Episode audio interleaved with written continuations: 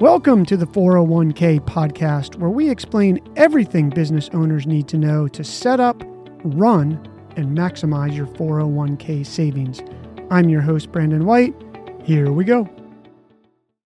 We're talking about double dipping plans. Now that sounds like either thirty-one flavors Baskin-Robbins, or it sounds a little fishy. So what's happening with this double yeah. dipping four oh one k plan? All right. Yeah. So can you double dip? Uh, can you have multiple four oh one k's? I know that count, sounds kind of corny, but we discussed this in a previous episode. So I really urge everybody to go back to the control groups episode where we really dig into this, because there's a lot of rules and regulations around it, but you are allowed to have multiple four oh one k plans.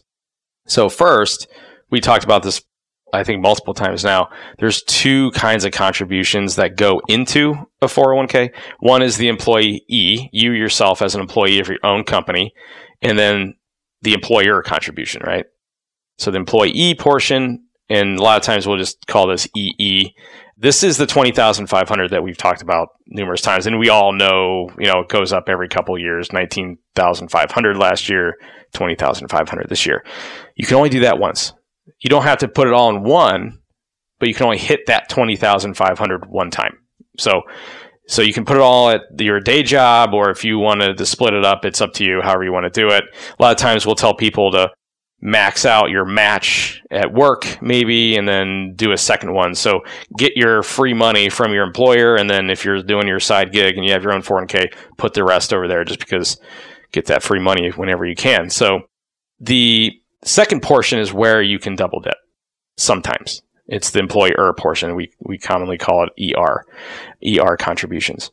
So, for example, let's just say you have a day job and you have a very, very generous employer, but you're all you're, so you're maxing out that twenty thousand five hundred dollars. Let's just kind of keep it simple. twenty thousand five hundred dollars at work at your day job, and their match, and they're maxing out the all up to sixty-one thousand dollars if you're under fifty, with your profit sharing and the match above and beyond that. So, a lot of people don't know you can do more than twenty thousand five hundred dollars, and the employer can get you up to the sixty-one with their own contributions through profit sharing and, and a match. So let's just assume that, right? And then let's say you have your your side gig and you're doing pretty well with that. And let's say you're making one hundred thousand dollars per year with that. So like I said, you cannot double dip that twenty thousand five hundred dollars, right? You're at sixty-one thousand dollars at work, at your day job, and then you can do a profit sharing contribution to yourself with your company, right?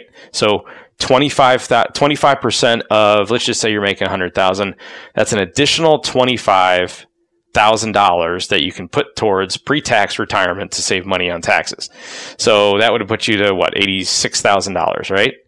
So that's that's the that's the calculations to double dip on that part of it.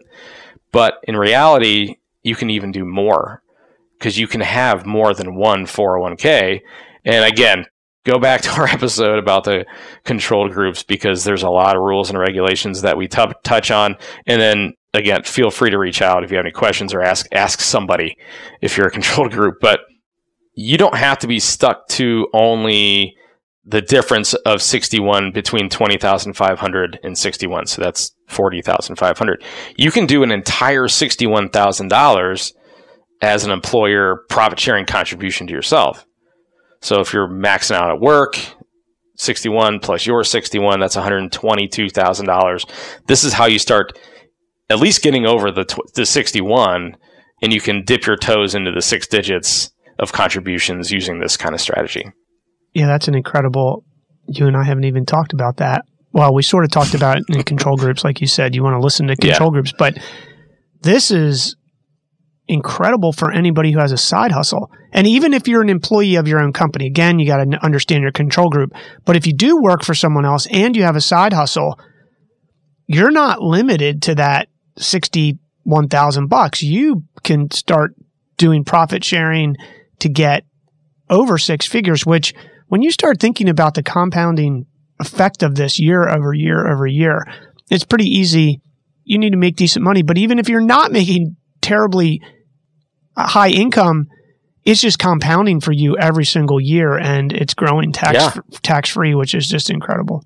A lot of people are doing these side hustles and side gigs and side businesses because it's purely earmarked for retirement, right? That, that's this is what this money is for. So, and that's not even to mention, you know, if you're married and your spouse has a day job, get them involved in this too. I mean, keep it keep it going with that.